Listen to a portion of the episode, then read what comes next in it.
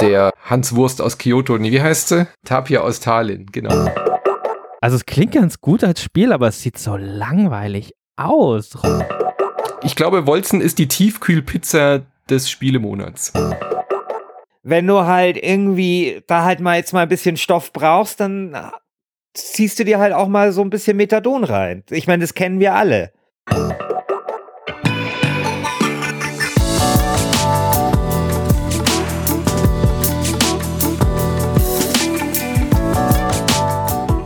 Hallo und herzlich willkommen hier zu Wer hat den Gürtel, unser Joint Venture aus Last Game Standing und Insat. Moin, ich bin Christian Schiffer von Last Game Standing und ich begrüße am anderen Ende des Internets Manuel Fritsch von Insat. Moin. Hallo Manu. Wunderschönen guten Morgen. Ja, und der ein oder andere wird es im Forum bereits äh, gelesen haben. Äh, Christian Alt ist leider erkrankt. Er hat kein äh, Coronavirus, ist aber trotzdem krank.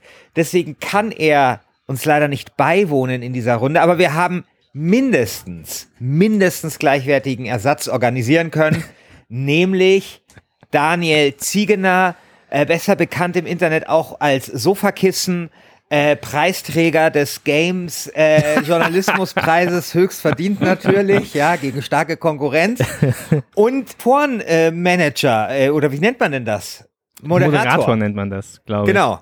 Ja. Umsichtiger Moderator unseres Forums, der ähm, mit äh, leichter Hand und viel Gefühl das Ey. Forum durch die Turbulenzen der äh, Auseinandersetzungen lenkt. Es ist furchtbar. Es ist wirklich furchtbar. Die, die haben also in der Staffelpause jegliche, äh, also da sind alle Regeln der Zivilisation irgendwie eingebrochen. Ich musste gestern irgendwie 100 100 Posts zu mit komischen, ekligen Essensfotos da irgendwie rausdoktoren aus dem äh, äh, äh, Game Designerinnen Thread. Es ist äh, ja. Die, die brauchen mal wieder ordentlich Regelwerk an den Kopf geschmissen. Genau. Sauhaufen. Also, genau, das kann man, darf man vielleicht auch kurz sagen. Unsere Folge jetzt von Last Game Standing, also die erst, das erste äh, Viertelfinale, beste Game Designerin verschiebt sich jetzt natürlich auch. Aber dafür haben wir ja den Gürtel und wir haben eben vor allem Manuel Fritsch. Manu. Ich, ja. du bist ja immer so unser Bibliothekar oder so, ne? Also so der, der, der Meister, der Wächter des, des äh, Gürtelwissens. Du stellst ja immer die Listen zusammen äh, mit den Spielen, äh, die wir, über die wir sprechen. Über was sprechen wir denn diesmal? Wir reden natürlich über alle Spiele, die im Februar dem Titelträger, dem Verteidiger, unserem großen Champion gefährlich werden könnten. Äh, nämlich Disco Elysium hat weiterhin fleißig den Gürtel verteidigt und deswegen auch an genau. der Stelle vielleicht nochmal kurz die Erklärung. Wer hat den Gürtel? Wir suchen ein Spiel aus dem Februar, ähm, das ihr dann im Forum abstimmen könnt. Wir zeigen euch kurz, äh, welche Kandidaten in den Ring steigen, um Disco Elysium diesen Gürtel abnehmen zu wollen. Und äh, ja, man sagt auch, ich hätte ganz viele Spiele diesen Monat durchgefritscht, wie mein Kollege Michael Tschertschupan immer sagt. Ich habe diesen Monat tatsächlich sehr viel gespielt, äh, sehr viel angespielt, also lang nicht alles durchgespielt, weil ich natürlich für diese Gürtelfolge mich äh, vorbereiten wollte, Christian, um zu gucken, ob Disco Elysium endlich vom Thron steigen muss. Nein. Ich bin mir aber noch nicht so sicher, ob das gelingen wird. Genau, also vielleicht noch mal ganz kurz rekapitulierend. Äh, Disco Elysium hat im Januar 2020 erneut den Gürtel geholt mit 37 Prozent, mhm. hat sich damit durchgesetzt gegen Suited Darkest of Times, das immerhin 25 Prozent bekommen hat und Journey to the Savage Planet 19 äh, Prozent und das von mir favorisierte Here Be Dragons hat immerhin drei Prozent auf sich vereinigen können. Also, was man sagen kann, so, ist auf jeden Fall, es ist ein, äh, es ist ein deutlicher Sieg von Disco Elysium, aber es ist ein knapper Sieg, äh, wenn man den mit den äh, Triumphen davor vergleicht. Auch das möchte ich natürlich nachtragen. Wir hatten ja, wer hat den Jahresgürtel und den hat überraschenderweise auch Disco Elysium Nein, geholt und zwar mit, mit größerem Abstand als den Januargürtel. Also im Jahresgürtel hat Disco Elysium mit 38% sich gegen Control durchgesetzt, das 20% bekommen hat und gegen Slay the Spire 19% Danach flacht es dann schon stark ab. Also ein großer Jahrestriumph auch für Disco Elysium.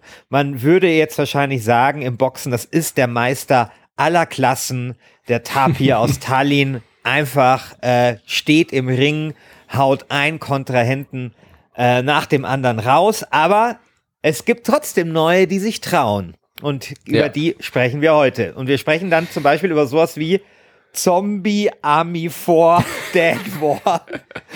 Der Vorteil Mann. bei diesem Spiel ist, dass es sind, die sind schon untot, die können nicht mehr totgeprügelt werden. Direkt. Die können nicht mehr totgeprügelt werden von Disco Elysium. Das ist der kleine Vorteil, den Zombie Army 4 Dead War mitbringt. Ähm, der Name klingt trashig, äh, das Spiel sieht unfassbar trashig aus, aber Daniel, ich glaube, ich äh, sage nicht zu viel, dass das ein kleine, eine kleine versteckte Perle sein könnte für Leute, die gerne trashige Shooter-Spiele spielen. Boah, sieht das trashig aus. Also wenn, wenn man auf die Webseite geht, dann sieht man ja direkt so einen, äh, dieses Seal of Approval in der Ecke, wo steht From the Creators of Award-Winning Sniper Elite. Ähm, und ich glaube, es ist einfach Sniper Elite mit Zombies, oder? Ja, genau. Es ist, Im Grunde. Es ist Sniper Elite. Äh, wer das nicht kennt, ist ein Singleplayer-Spiel, bei dem man Adolf Hitler den letzten Hoden wegschießen kann mit einem Snipergewehr und äh, das ist nicht übertrieben, das ist wirklich in Zeitlupe wird sowas dann zelebriert. Und ich finde, das passt ja auch ganz gut in die Zeit momentan. Zombie Army 4 ist genau wie Sniper Elite nur mit Zombies, aber eben kein Singleplayer-Modus, sondern als Koop-Shooter. Also ein Third-Person-Koop-Shooter, wo man zu zwei, zu dritt, zu viert, das sind dann entsprechend eben äh, Teammember dabei, die von Bots gesteuert werden. Da kann man dann gemeinsam gegen diese Zombie-Horden antreten macht tatsächlich sehr viel Spaß, wenn man eben so ein bisschen Bock hat auf trashiges äh, Shooter-Erlebnis und äh, Zombies umnieten. Gerade dieser Koop-Aspekt. Also ich äh, habe dann mit äh, Kuro ein, ein paar Runden gedreht und es war wirklich sehr amüsant. Das ist jetzt halt kein sehr anspruchsvolles Spiel, aber man levelt halt ein bisschen, man ballert äh, Zombies über den Haufen und es ist schön blutig und metzelig. Ja, aber es ist, äh, es ist doch auch kein Gürtelaspirant, ganz Nein, ehrlich. Um also ich meine, Disco, der Tapir ja, aus Tallinn so. Zombie Army äh, 4, Dead War 4 zermalmen im Ring. Aber sowas von. Also ja. wirklich tut das nicht so ab. Also ich bin ja ein langer, langer Verteidiger von Sniper Elite 4, was ich für ein äh, exzellentes Spiel hatte, auch schon ein exzellentes Multiplayer-Spiel. Das hat einen phänomenalen Koop-Modus. Das sagt jetzt nicht unbedingt was über Zombie Army 4 aus, äh, aber ich möchte nur mal kurz sagen, so trashig diese Sniper Elite und Zombie Army Serie auch ist, äh, mit ihrem zelebrierten Hoden wegschießen, da steckt schon ziemlich gutes Spiel drin. Ich, Gürtel muss man jetzt, müssen andere entscheiden an der Stelle, aber äh, man darf das nicht so, man darf das nicht so. Ja, wir müssen mal so, eine, so ein Floskel-Phrasenschwein einführen, wie beim äh, Doppelpass auf Sport 1. äh, Ob es den Gürtel verdient hat, müssen andere entscheiden. Da hättest du, da hättest du jetzt einen schönen Fünfer zahlen können, lieber Herr Ziegener. Aber es sei vergönnt. Oder auch sowas wie Genrefans greifen zu, alle anderen Ja, genau. Das, das können wir wirklich mal machen. Irgendwie ein schönes Phrasenschwein. Und am Ende äh, des Jahres äh, spenden wir das einem guten Zweck oder so. Ja, aber, also Gürtelaspirant tatsächlich gar nicht. Ich habe das Spiel direkt nach dem Spielen auch wieder sofort vergessen und einen Tag später in meiner PlayStation-Liste wieder gesehen. Ich so, ach, stimmt, ich habe ja Zombie Army 4, da kann ich noch mal eine Runde spielen und danach wieder direkt vergessen. Also von daher. Also ich, mir ähm, fällt es schwer, mir ein Spiel vorzustellen, das mich weniger interessieren könnte Außer noch zwei andere, die auf dieser Liste die stehen. Die auf dieser Liste in diesem Monat stehen. Ich wollte gerade sagen, okay, komm das nächste zum nächsten. Spiel. Das nächste Spiel klingt zumindest, wenn ich dir erstmal das Genre nenne, dann könnte es vielleicht ja. was für dich sein. Ich habe es mir es natürlich angeschaut. Ein, es ist nämlich ein rundenbasiertes ja. Spiel. Dann sage ich dir aber den Namen des Spiels. Ja. Das heißt nämlich The Dark Crystal Age of Resistance Tactics. Und dann hast du das Spiel nämlich in dem Moment schon wieder direkt vergessen, weil du wow. dir nur Tactics merken kannst, richtig? Genau so ist es. Ähm, ich habe auch diese Serie nicht gesehen, darauf basiert es doch, oder? The Dark Crystal ist doch so ja. eine Netflix-Serie. Genau. Ähm, also ich, das ist ja, also bei mir ist das, äh, du hast es völlig richtig gesagt, äh, Manu, ich schaue mir grundsätzlich jedes äh, rundenbasierende Taktikspiel an. Ich hatte deswegen auch so ein paar Hoffnungen äh, in dieses Spiel, hatte mir sogar überlegt, ob ich es auf mich nehme, wenn es einigermaßen gut ist, mir den Namen zu merken, um dann im Gürtel was darüber zu sagen. Hab dann aber nach den ersten Tests äh, dann mir gesagt, ach scheiß drauf, äh, ich äh, spiele jetzt ja. zum 8000. Mal äh, XCOM 2. Ja, würde ich auch jedem empfehlen. Also ich bin ja auch totaler Rundenstrategie-Fan. Äh, Daniel, du magst solche Sachen ja auch ganz gerne. Ich bin ja auch, äh, ja. Final Fantasy Tactics hat mich ja damals vielleicht auch so ein bisschen infiziert äh, mit diesem Virus.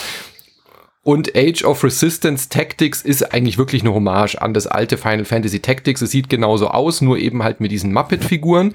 Aber das Problem ist, es ist wirklich eins von diesen Spielen, die eine schlechte Lizenzumsetzung eigentlich wieder sind. Ähm, man dachte ja eigentlich, dass es diese Spiele nicht mehr gibt, so äh, billige Lizenzumsetzungen. Es kommt alles wieder, ne? Also ich meine, John ja. Wick ja auch.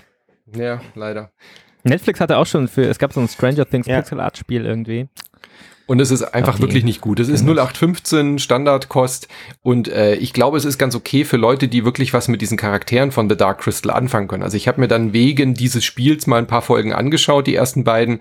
Ich mag ja Muppets und so, aber ich fand diese Fantasy-Vermischung mit diesen, mit diesen gruseligen Muppets, die so ein bisschen untot im Gesicht aussehen, bin ich irgendwie gar nicht warm geworden. Und ich glaube, wenn man aber voll der Fan ist, dann ist es ganz nett, weil man halt die Geschichte der Serie wirklich eins zu eins nachspielt mit so ein paar Rundenstrategie-Elementen, aber äh, es ist kein gutes Spiel. Ja, und äh, ich finde, so für 0815 Standardkost hättest du vielleicht auch ein bisschen was ins Phrasenschwein werfen dürfen.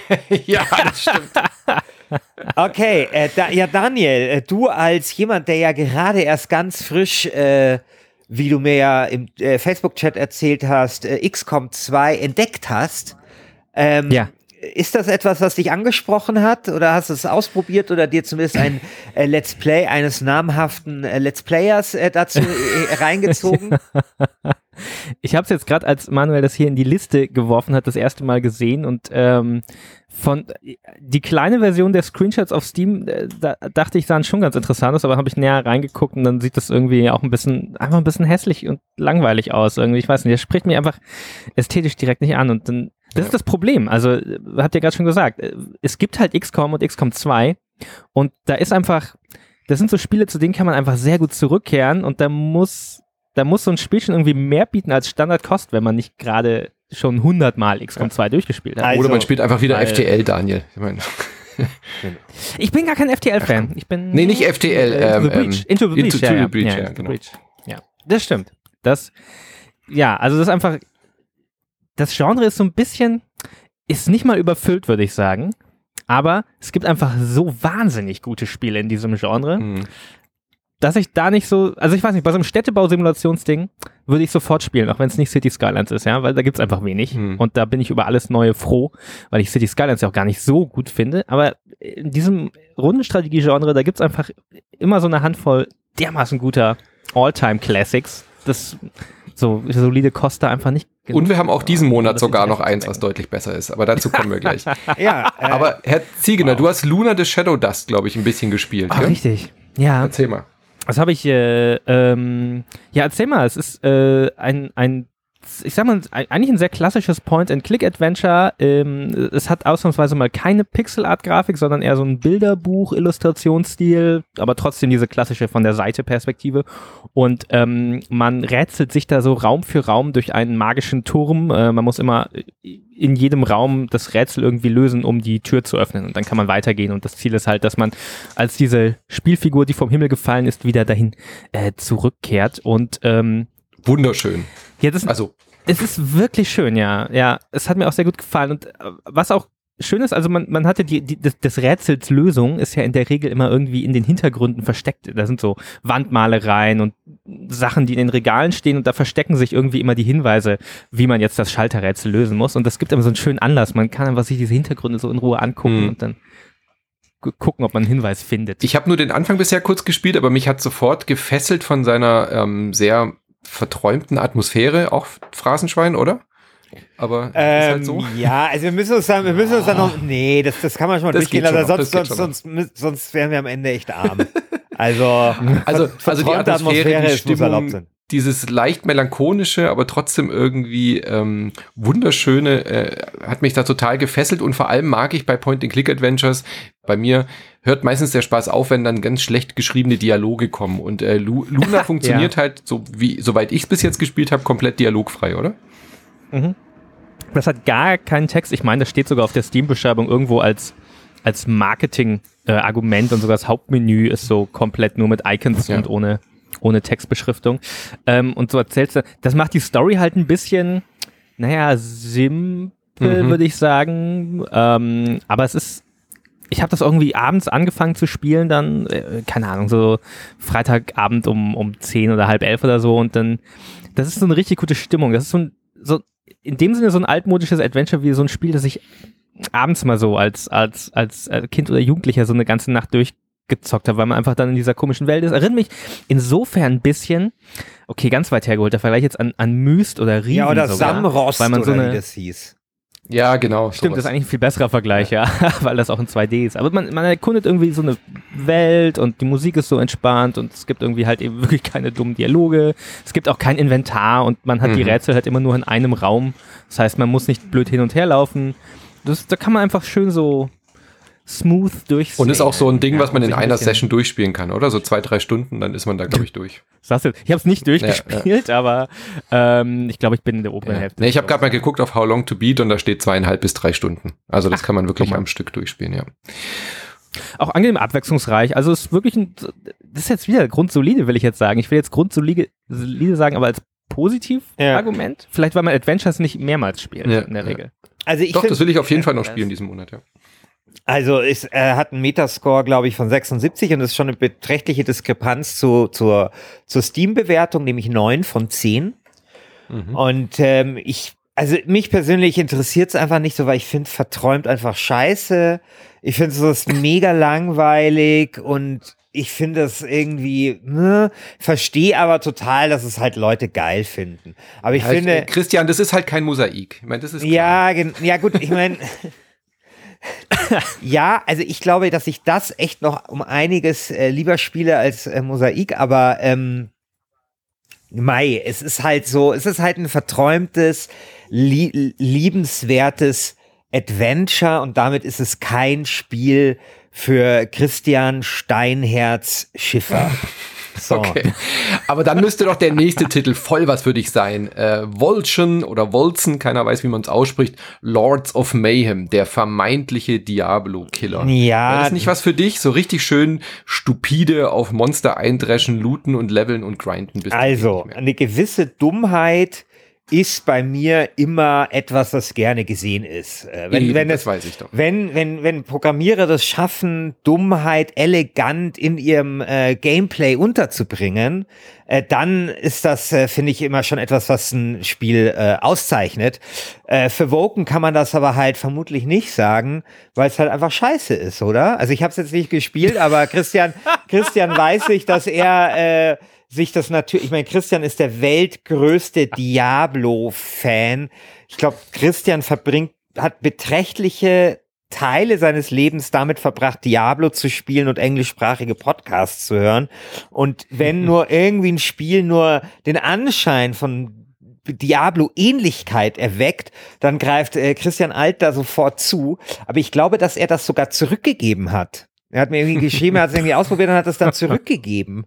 Und ähm, das muss man halt mal schaffen als Diablo-Klon, dass Christian Alt sagt, nee, das äh, spiele ich nicht. Wobei Christian Alt natürlich schon auch immer ein großes Problem mit unfertigen Spielen hat, die irgendwie nicht geil auf 60 FPS laufen und irgendwie so. Ne? Ja. Also ich fand es tatsächlich gar nicht so schlecht. Ich habe es jetzt nur mal so die erste Stunde angespielt. Ähm, ich habe ein bisschen gewartet, bis dieser, bis diese Bug-Shitstorm-Geschichte rum war. Also das hatte ja halt starke Probleme zum Launch, äh, hatte in der Testversion vorab äh, ganz gravierende Fehler, die dann in der Release-Version wieder anders waren. Also es war auch, was, was die Wertungskriterien angeht und so, extrem schwer, da irgendwie sich ein Bild zu machen, wo dieses Spiel jetzt eigentlich steht zum Release. Ähm, aber ich habe jetzt ein bisschen gewartet, habe jetzt diesen ersten Patch abgewartet, habe es gestern mal eine Stunde gespielt und ich habe mich dann so gefragt, warum diese ganze Aufregung? Es ist halt einfach ein schönes äh, Diablo-like. Also man, äh, es sieht sehr sehr gut aus. Es hat halt die Cry Engine, hat wirklich schöne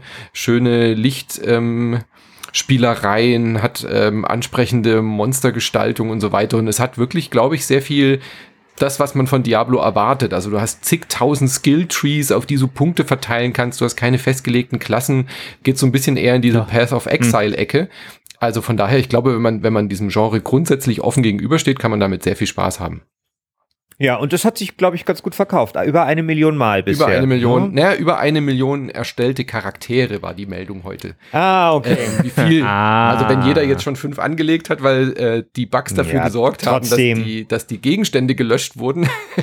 trotzdem, trotzdem es ist ein kleines Studio das, das, das ist dann schon ordentlich, auch wenn es nur die Hälfte ja. sein sollte. Ja. Komm.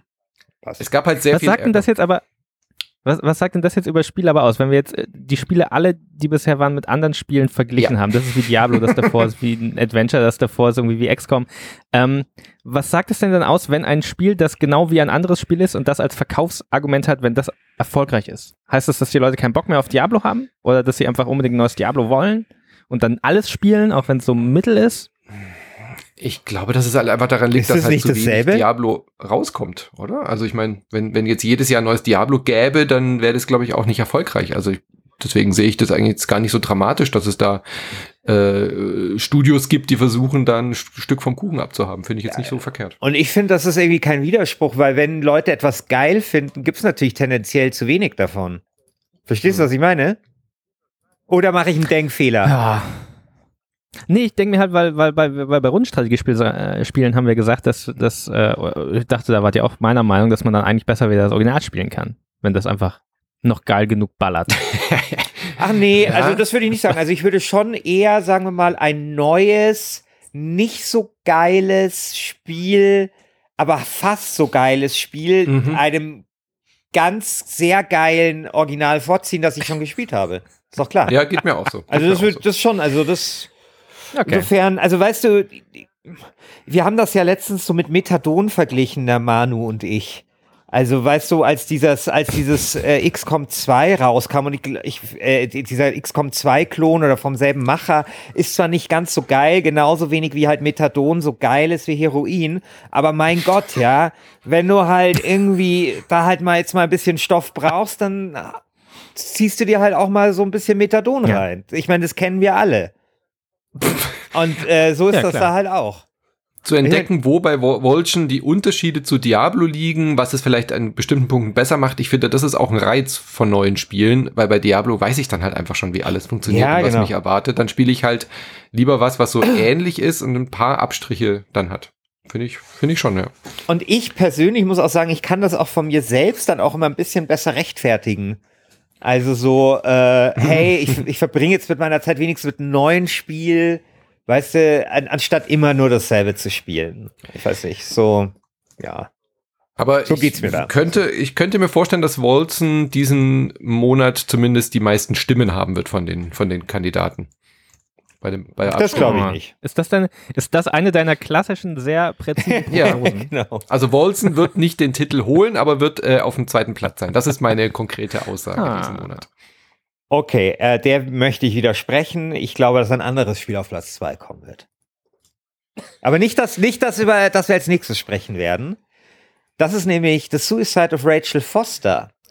Äh, das mir persönlich sogar mehr gefallen hat als vielen anderen Leuten da draußen, auch mehr als es die, äh, die, die, die, äh, Besprechungen äh, von vielen anderen, auch von mir sehr geschätzten äh, Besprechern und Rezensenten äh, widerspiegeln. Äh, The Suicide of Rachel Foster ist ein äh, Walking-Simulator oder wie es andere Leute das Genre nennen, Ambient Action. Weiß nicht was, schon wieder vergessen. Also so, Darf ich ein ganz neues Wort noch reinwerfen aus dem GameStar Review? Rumlauf. Ja, Rumlaufspiel. Das finde ich Rumlaufspiel, ist, Rumlaufspiel ist sehr schön. Also es ist ein Rumlaufspiel, sehr ähnlich wie halt äh, Gun Home und das äh, und äh, What Remains of Eden Finch und so weiter. Äh, was von einem kleinen italienischen Studio. Was äh, es erzählt so eine Geschichte, also man kommt zurück als ja eine junge Frau, äh, die ihr Leben in einem Hotel verbracht hat, äh, das den Eltern gehört hat und dieses Hotel wird in diesen ganzen Rezensionen immer verglichen mit diesem Hotel aus Shining, weil es so weil es so unheimlich ist, es ist völliger Unsinn. Es ist nämlich erinnert mich viel mehr an ein Hotel, das ich als noch viel unheimlicher empfinde, nämlich dieses Hotel aus dem Musikvideo zu Last Christmas. Kennt ihr das? es ist wirklich, echt es ist genau dieses Hotel. Es ist halt so ein Hotel in den Bergen. Es ist genau wie dieses scheiß Hotel, wo, ein, wo einer der fürchterlichsten Songs spielt und, und, und George Michael da so rumturtelt. Ganz, also genau so ein Hotel ist das, so ein Winterhotel. Und man kehrt dort zurück und ähm, es ist so gewesen, dass äh, die, äh, also sie als junges Mädchen mit ihrer Mutter Hals über Kopf dieses Hotel verlassen hat, weil nämlich rauskam, dass der Vater eine Affäre mit einem Mädchen hatte, mit einer 16-Jährigen. Ja, was natürlich ein riesiger Skandal war und die Mutter ist dann äh, mit der Tochter weg und dieses Mädchen hat dann auch noch Suizid begangen. Das Mädchen ist eben Rachel Foster. Das ist jetzt kein Spoiler, weil das ist ja der Titel des Spiels. Genau, das ist genau, jetzt, das ist ja. das ist kein Spoiler, das ist auch das erfährt man in den ersten äh, 15 Sekunden des Spiels, wo einem ja die, die Briefe äh, vorgehen. Mhm. Ne? So, und dann kehrt man da zurück und dann passiert natürlich das, was so ein bisschen passieren muss. Es ist ein bisschen, also minimaler Spoiler, man wird da halt eingeschneit, man kommt nicht weg und man beginnt dann eben äh, dieses Hotel ein bisschen zu erforschen und immer mehr zu erfahren, was eigentlich damals wirklich passiert ist. Äh, so ein bisschen wie bei Firewatch hat man auch einen Typen irgendwie an der Strippe, man muss dazu sagen, das Spiel spielt in den 90er Jahren, frühe 90er, aber man hat, immerhin gibt's da schon ein Mobiltelefon, auch wenn das irgendwie so zwei Kilo schwer ist. Und mir, muss ich sagen, hat das Spiel insgesamt eigentlich relativ gut gefallen und ich bin ja jemand, der überhaupt kein Fan ist von äh, Rumlaufspielen. Äh, Zum einen finde ich es der heimliche Star eben dieses Hotel, äh, das eben wirklich unheimlich ist und aber schon auch so einen Charme hat. Also ich muss dazu sagen, ich bin halt als Kind wahnsinnig gerne, wenn ich mit meinen Eltern im, im Skiurlaub war, bin ich so durch die Hotels geschlichen und so auf Entdeckungstour und das ist so ganz tief verankert in meiner Kindheit und deswegen hat mich so das gleich dieser Ort wahnsinnig abgeholt. Und ähm, ich finde das ja eine totale Glaubwürdigkeit. Also für mich da, dazu, dabei hatte, ich meine, dann spielte das natürlich auch zu einer ähnlichen Zeit, wie als ich klein war und sowas. Also das finde ich funktioniert total gut. Und was mir auch gefallen hat, ist, dass diese Geschichte so schön dark ist, ja. Also so, dein Vater hat eine Affäre mit einer 16-Jährigen gehabt und die hat sich umgebracht in so einem kleinen Dorf. Das ist so, das sind so die Geschichten, aus denen so Finsternis entsteht, ja. und ähm, das hat mir auch ganz gut gefallen. Es gibt ein paar, es gibt allerdings wirklich ein, ähm, ein Problem, was manche Rezensenten angesprochen haben und was ich auch nachvollziehen kann, nämlich ist es, das Ende ist nicht gut. Äh, das kann ich jetzt natürlich nicht spoilern, aber sagen wir es mal so, viel, was das Spiel aufbaut, reißt es, ähm, ja, muss man wirklich sagen, in den letzten fünf Prozent vielleicht des, äh, der Zeit dann mit dem eigenen Arsch äh, wieder ein. Aber ich finde, wer irgendwie ich, Rumlaufspiele ich wollte nur mag, kurz, Ich wollte nur kurz wissen, ob es, ähm, also ist es der Umgang mit der Thematik, der, der dann problematisch ist, oder weil die Story-Erzählung also, irgendwie am Ende also, nicht funktioniert? Es gibt Leute, die sagen, dass der Umgang mit der Thematik äh, problematisch ist und dass sich da das Spiel verhebt. Dem mhm. würde ich mich jetzt nicht unbedingt anschließen, weil ich finde, dass da passiert dann eher viel im Kopf des, des, des Spielers und ähm, ich, ich hatte, fand, fand das nicht. Ich fand, dass das Ende ein bisschen out of character ist mhm. und von einem unbedingten und fragwürdigen Willen der Zuspitzung getragen ist. Also okay. von diesem unbedingten Willen, wir müssen jetzt was Krasses machen am Ende. Mhm. Und das ist überflüssig. Es ist nicht, finde ich, ich habe da lang drüber nachgedacht. Also das ist auch so, das halt, in, es hat in mir nachgehalt, dieses Spiel. Ich habe da wirklich lang drüber nachgedacht. Ich finde es nicht unbedingt unlogisch, aber es ist so ein bisschen out of character und es ist mir persönlich zu, hey, äh, zu sehr auf die Zwölf. Mhm. Ja. Daniel, aber ich hätte jetzt gedacht, das wäre ein Spiel, was du auf jeden Fall gespielt hättest diesen Monat. Nee. So als Indie-Beauftragter. Also, so ich muss sagen, ich habe ja Vorurteile gegen ganz viele Arten von Spielen. Und ein, eine Sache, gegen die ich einen Vorteil habe, ist dieses Namensschema. Mhm. The, weiß nicht, Ethan, Ethan Carters irgendwas und, und I, Suicide of Rachel Foster. So, so, also so ein Eigenname im Titel und so. Zauberhaus, keine Ahnung. Ja.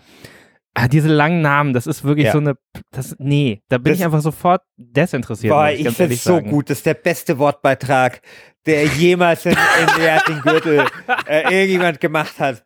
Meine Rede seit, seit einem Jahr. Wirklich. Ich finde das auch so interessant, wie sich sowas dann durchsetzt. Ja, da sagen dann die Leute, lass uns ein Rumlaufspiel machen.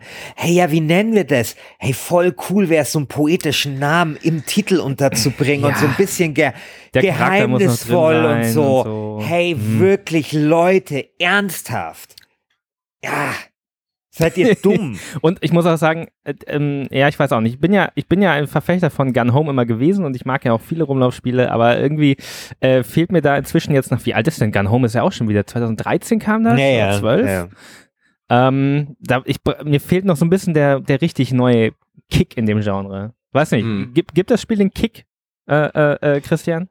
Ähm, nein, nein, Würdest ich finde die, ich find die Geschichte gut, ich finde die Atmosphäre gut, aber es tut dem äh, Genre nichts Neues hinzufügen. Eher im Okay. Gegenteil. Also, äh, während du in Gun Home ja auch mal eine Kassette einlegen kannst und Sachen anfassen kannst, kannst du das halt dort nicht. Ja? Also, Mhm. hat mich jetzt auch nicht so gestört, weil Rumlaufspiele, also, so sind halt Rumlaufspiele.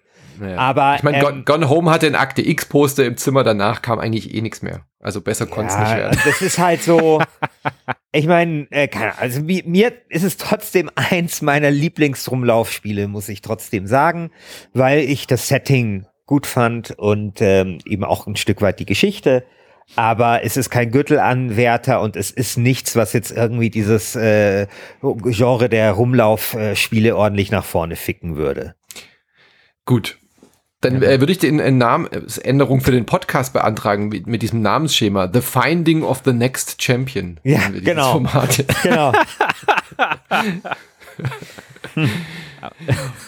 Dann Dota Underlords, äh, sicherlich auch kein äh, Gürtelanwärter, aber äh, zumindest erwähnenswert in diesem Monat, denn äh, es ist ein neues Spiel von Valve, Daniel. Dota Underlords, ein Beitrag zum Auto-Chess-Genre, was vielleicht äh, für einiges Augen, äh, Augenbrauenrümpfen noch bei der Community äh, sorgen dürfte. Es ist so ein, so ein Subgenre, was so ähnlich äh, einen Siegeszug jetzt gefeiert hat, in Anführungszeichen, wie vielleicht damals die die äh, MOBAs oder sowas, oder? Also ein weiterer Versuch, Ja, aus dem Dota ein neues Subgenre zu etablieren.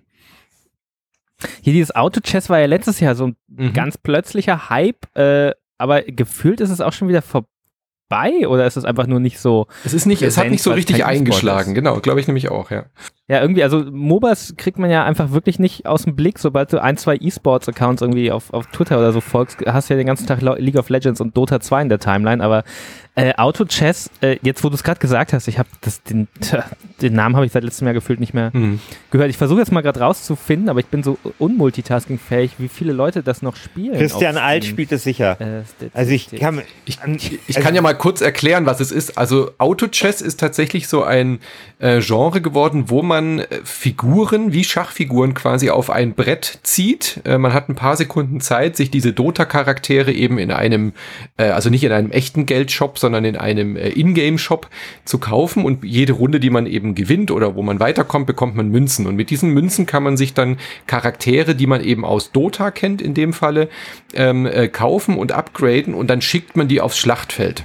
Und äh, wie auf einem Schachbrett stehen dann da diese Figuren und dann läuft ein Countdown runter und dann fangen aber diese Figuren, deswegen Auto-Chess, alleine an zu kämpfen. Du hast dann keinerlei Einfluss mehr, du kannst nicht irgendwie strategisch irgendwelche bestimmten Dinge entscheiden, sondern du musst einfach nur zugucken, wie dann diese Figürchen sich gegeneinander auf die Ömme hauen.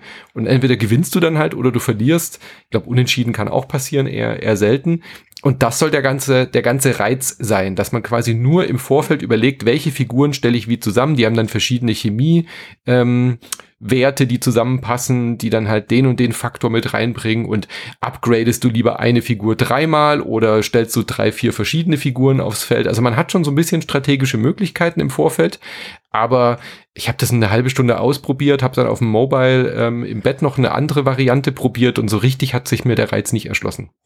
Ja, ist ein bisschen, boah, ich habe es auch angespielt dann, weil dieser Hype da war, plötzlich im Auto-Chess und dann hat Valve auf einmal selber eins rausgebracht und das ist ja Free-to-Play, dann habe ich es mal ausprobiert ich fand es auch irgendwie langweilig. Ich gucke gerade die Statistik nach, es hält sich erstaunlich stabil, gerade so seit, die, also es war dieser Hype im, im Sommer irgendwie und dann ging es halt ein bisschen bergab, wie es ist bei so einem Hype, aber seitdem hält sich stabil bei so 20.000 Spielerinnen und Spielern gleichzeitig. Es ist jetzt nicht der, die, der Megabomben Mhm. äh. Also vielleicht dazu, warum es so lange schon raus ist, ist jetzt aus dem Early Access raus. Ja, genau. Ne?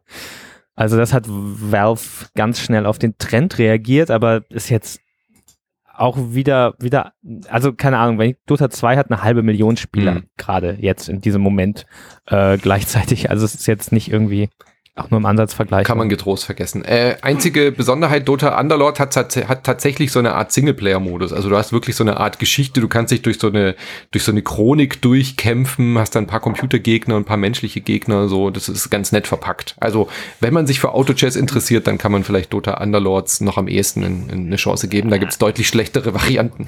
Also ich werde das tun, weil ich habe bisher noch gar kein Auto-Chess-Spiel gespielt. Und mhm. ich, ich stelle mir das Genre mega attraktiv vor. Ich mag ja auch sowas wie Fußballmanager und ich mag es in Computerspielen auch ein Stück weit die Kontrolle abzugeben. Ja, also und, gefallen, und, genau, ich mag auch dieses manchmal ein bisschen ausgeliefert sein oder einfach, ich habe alles getan, sozusagen, alles so gut gemacht und jetzt und jetzt muss ich einfach schauen, was daraus wird. Und das finde ich, äh, ich finde das schön und ich finde das ganz cool und ich könnte mir vorstellen, dass es mir gefällt. Ich glaube aber ich, nicht. Was ich befriedigend fand, ist, dass man wirklich so einen ähm, Battle Royale Charakter hat. Also du trittst halt immer gegen, je nach, je nach Auto-Chess-Variante gegen 10 oder 100 verschiedene Leute an und kämpfst dich da wirklich so die Ladder hoch. Also probier's mal aus. Bin gespannt, was du nächsten Monat ja. sagst. Daniel, dann Dreams, äh, ein konsolenexklusives Spiel, ein PlayStation-exklusives Spiel und eigentlich auch mehr ein Editor als ein Spiel. Aber ich glaube, das äh, habe ich euch richtig interpretiert, euer Tipp für den diesjährigen Anwärter, oder? Äh, diesen monatigen. Ja, das ist auf jeden Fall wahrscheinlich das interessanteste äh, Spiel, was vielleicht, vielleicht dieses Jahr rauskommt, möchte ich behaupten. Oh. Äh, ist ja das neue Spiel von den Leuten, die äh, Little Big Planet gemacht haben. Ähm, Little Big Planet fand ich damals ja auch äh, gefühlt bahnbrechend, auch wenn die Serie danach irgendwie, äh, auch wenn ich die danach aus den Augen verloren habe, ist ein reines Playstation-Spiel. Vielleicht liegt es auch daran, weil ich ewig kein Playstation gespielt habe mehr. Äh, Dreams ist, ja, ist schwierig. Das ist so ein bisschen zweigeteilt. Einerseits ist es ein äh, gibt es auch eine Levels, die man einfach so spielen kann als so ein 3D-Plattformer, aber das, der, der Hauptteil ist natürlich, dass man selber damit äh, extrem komplexe Spiele bauen kann. Ich habe das mal in dieser äh, Beta-Phase bisschen ausprobiert und ähm, äh, ich habe mir das auch mal demonstrieren lassen auf einem Event hier in Berlin und da geht schon unglaublich viel. Und wenn man sich anguckt, was die Leute da machen, weil man, man teilt dann seine Kreation auch online, wie man das heute so macht. Ähm, und wenn man auch mal einfach online guckt, was da irgendwie bei YouTube oder, oder, oder Twitter oder Tumblr oder was weiß ich so geshared wird, ähm, da gehen schon richtig krasse Sachen mit. Das ist mhm. wirklich so eine, ja, so eine, so eine zugängliche Game Engine irgendwie auf, auf der Playstation tatsächlich, ja. Ja, also ich finde es ein besonderes Spiel auf jeden Fall. Ähm, oder ein besonderer Titel und ähm, ich glaube, für mich ist es ein bisschen zu, äh, ich, ich glaube, dass man sich da schon auch einarbeiten muss, um, ähm, um da gute Ergebnisse zu erzielen. Da fehlt mir so ein bisschen die Geduld. Aber ich war ein irrer großer Fan von Little Big Planet und ich war auch ein irrer großer Fan von den Levels, den die Leute dort selber gemacht haben. Und äh, ich glaube, mit Dreams ist einfach noch sehr viel mehr möglich. Und wenn man sich allein, was war das, dieses Fallout-Ding anschaut, wo. Ah, das habe ich gesehen, also, ja. Fallout 4 nachgebaut. Genau, haben sie ne? Fallout 4 nachgebaut. So hey, also ich glaube, mit dem geht einiges und ich glaube, wir werden da viel, viel tolle Dinge sehen. Und ähm, ich kann mir gut vorstellen, dass wir jetzt in dem Podcast noch gar nicht so richtig den Impact einschätzen können, den Dreams mhm. haben wird. Ja. Aber ich würde wirklich sagen, das ist ein Gürtelanwärter. Also vielleicht hat das natürlich einen Nachteil, dass es zu wenig Leute gespielt haben, es ist exklusiv und so weiter und so fort. Aber sage ich jetzt mal so vom Impact, von der, von der Qualität, äh, von der Ausstrahlung, ja, why not? Ex extrem beeindruckend. Aber darf ich ein großes Aber yeah. einwerfen? Äh, das Problem ist natürlich ähnlich wie beim Mario Maker, äh, was ich auch ein faszinierendes Spiel finde. Das lebt halt komplett davon, dass die Community quasi den Content kostenlos liefert, der dann komplett in so einem äh, abgekapselten System halt drinsteckt. Ähm, ich habe die damals auch mal die die äh, die äh, PR-Person äh, angesprochen von äh, Media Molecule auf diesem Event, wie, wie die damit umgehen wollen. Also auch so Sachen wie Moderation, wie wollen sie das lösen, dass da nicht alle irgendwie Hitlerhoden bauen und äh, wie die damit umgehen, dass die Leute irgendwie kostenlos da im Endeffekt Arbeit machen und die sagen, ja, denken wir drüber nach ähm, und, und das klang alles so ein bisschen, als hätten die so die große Vision, dass das so ein, quasi aus einer Plattform wird, wo man seine eigenen kleinen Spielchen irgendwie verkaufen könnte, aber das ist äh, gerade wenn dann nicht. alles noch ja. in ferner, ferner Zukunft, nee. Und das ist schon großer Haken, finde ich. Ja. Weil ich habe es letztens auf Twitter beschrieben gesehen als ein endloser Game Jam. Mhm. Und ähm, ja, das ist halt irgendwie, Leute pumpen jetzt im Endeffekt kostenlos unglaubliche Kreativität in dieses Spiel.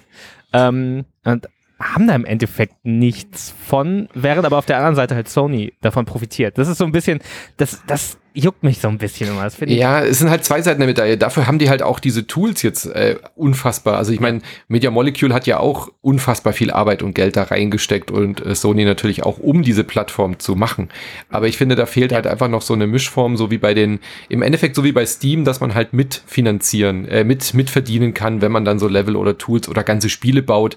Das spricht ja nichts dagegen. Das wäre wahnsinnig. Ja, aber es spricht ist ja ja- nichts es ist dagegen, ja- dass die dann ja. ihren Share davon behalten. Weißt Klar, du, das aber, genau, aber ich glaube, es sind einfach verschiedene Geschäftsmodelle oder einfach verschiedene Modelle. Ich meine, das ist hier halt ein Walled Garden und das ist natürlich einfach, wie, ich finde ja beide so ein bisschen recht. Also mir sind so offene Systeme lieber, aber es ist natürlich schon auch einfach eine sehr mächtige Plattform, die die dort zur Verfügung stellen. Unglaublich. ja. Und ähm, ach, wer weiß, wohin sich das noch entwickelt, ja. Wer weiß, also weißt du, vielleicht sagen sie irgendwann doch, ey, wir öffnen das oder so. Das weiß man ja nie. Ne? Keine Ja, Ahnung. Aber eben, ich finde, ja es ist ein guter passieren. Start. Genau. Auf jeden Fall ein super spannendes ähm, Teil. Also Spiel würde ich jetzt gar nicht. Ist ja, ist ja beides. Ist ja Spiel und Engine gleichzeitig, ja. Das kostet Geld, ne? Oder Ja, ja, also, das ich kostet bin jetzt Vollpreis. Völlig, Ja. Okay. Vollpreis. Und wie gesagt, PlayStation ja. exklusiv. Äh, ich bin vor allem sehr gespannt, äh, was sich da tun wird, wenn dann VR noch hinzugefügt wird, weil mit VR dann Level und Oh. äh, Sachen kreieren soll Mhm. richtig, richtig gut sein. Ich hatte das als Beta schon mal gesehen. Ja. Unfassbar, was da möglich ist. Gut, dann kommen wir zum letzten Spiel des Monats. Äh, sind natürlich noch ein paar mehr erschienen. Wir äh, filtern vorher natürlich immer ein bisschen aus.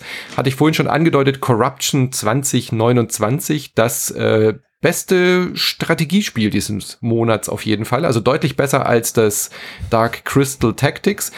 Es ist ein Spiel von den Leuten, die auch das fantastische Mutant Year Zero gemacht haben, falls ihr euch daran erinnert. Kennt ihr das ja, noch? also Mit diesen Tierwesen. Ja, ja. Und äh, ist genau das gleiche. Man könnte eigentlich fast sagen, es ist ein äh, Reskin ohne Tiere, ohne Fantasy, dafür eben mit Cyberpunk, mit düsterer, dystopischen äh, Cyberpunk-Setting. Die die Menschheit hat sich 2029 in USA bei einem erneuten Bürgerkrieg irgendwie fast ausgelöscht und äh, ihr als äh, Sondereinsatztrupp äh, müsst dann eben in dieses feindliche Lager übertreten, also das äh, aufgeteilt in halt zwei Fraktionen und dort Missionen erfüllen. Und ist richtig, richtig gut. Es, äh, man steuert es in Echtzeit. Man hat immer so einen Trupp aus drei so Mech-Soldaten, also nicht Mechs, äh, sind schon Soldaten, aber eben so Robotersoldaten mit Augmentationen und die dann eben verschiedene Fähigkeiten ausgebaut äh, haben können. Du kannst so Module und Chips einsetzen und so weiter. Und das ist total geil. Also dadurch, dass man eben in Echtzeit da rumläuft, ähm, stealthst du dich dann so durch die Gegend und äh, entscheidest dann, in welchem Moment kann ich jetzt wen irgendwie rauskicken, äh, quasi. Ja, also du versuchst dann so wirklich die Feinde einzeln irgendwie rauszupicken, sie irgendwie anzulocken, dann schaltest du irgendwie ein Radio an, damit du äh, den dann herlockst und dann mit, den, mit der Sniper auszuschalten. Und wenn dann der Kampf losbricht, dann wechselt das Spiel in einen Rundenstrategie-Modus. Sieht fantastisch aus, macht richtig Bock. Es fällt aber gegen Mutant Year Zero ein bisschen ab. Also Mutant Year Zero hatte ja diese Pen-and-Paper-Vorlage, wo du diese fantastische Welt auch hattest. Die Charaktere haben auch wirklich in der Story versucht herauszufinden, warum sind sie zu diesen Tierwesen geworden, wo kommen diese Hm. Mutationen her. Das ist bei Corruption komplett gestrichen. Also du hast so ein bisschen so eine Pseudo-Geschichte, dass du halt so ein paar Briefe und ein paar Radiostationen und so findest, aber es ist sehr runtergedampft, wirklich nur noch rein auf die Echtzeit- und Rundenstrategie-Mechanik, aber wirklich sehr, sehr gut. Ich wollte gerade fragen, hat sich Mutant Year Zero so schlecht verkauft, dass die das Spiel jetzt nochmal machen in einem dermaßen äh, langweilig charakterlosen Design, weil das sieht auf den ersten Blick aus wie ja, wie XCOM 2 halt. Äh, Mutant Year Zero hat diese super interessante Welt, die, die es einfach gar nicht gibt sonst in Videospielen, diese Postapokalypse, aber mit Cartoon-Figuren irgendwie. Und das sieht einfach, also es klingt ganz gut als Spiel, aber es sieht so langweilig aus. Roboter, Soldaten und Panzer Und Ja, wenn ja, ich jetzt die total. Augen ein bisschen zusammenkneife, könnte ich dir nicht sagen, was für ein Spiel das ist, ob das Call of Duty ist oder XCOM oder weiß ich nicht. Es sieht langweilig aus, aber ich mag diese, dieses Setting total gerne. Also dadurch, dass man diese Chips, diese Augmentationen hat, ist grafisch finde ich es ansprechend. Ähm, es ist jetzt vielleicht nicht so inspiriert wie Mutant Year Zero. Da gebe ich dir absolut recht.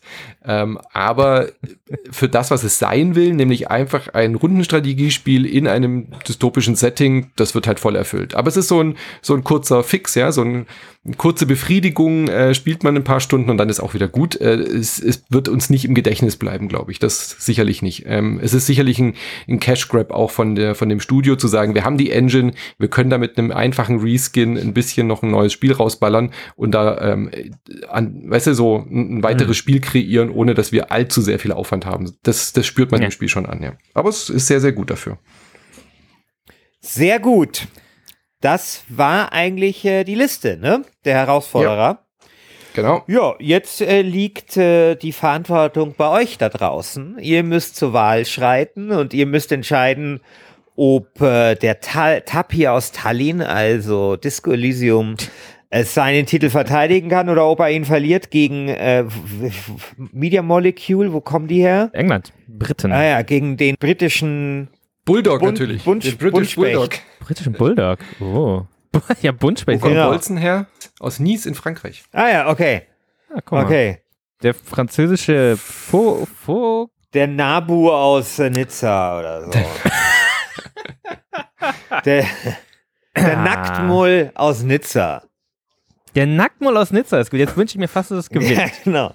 Andererseits, andererseits auch nicht natürlich, aber, aber ich, ich glaube, das hat gute Chancen tatsächlich. Das ist einfach so ein so, so solide Hausmannskost. Ja, das ist so wie das, das ist so wie der wie der ekelhafte äh, Food Thread im Forum. Ja, das ist so ein, weiß nicht, das ist so ein so ein Lapskaus Ich, ich, ich, irgendwie. ich glaube? Wolzen ist Also- die Tiefkühlpizza des Spielemonats. Ja, ich, ja, das kann schon sein. Also, weißt du, so ein Was, bisschen. was für ein Topping Salami oder oder so ein bisschen was ausgefallen? Nee, Das- wirklich so ganz Standard, so ganz schlechte Billigsalami Mhm. und viel zu wenig Käse drauf. Ja.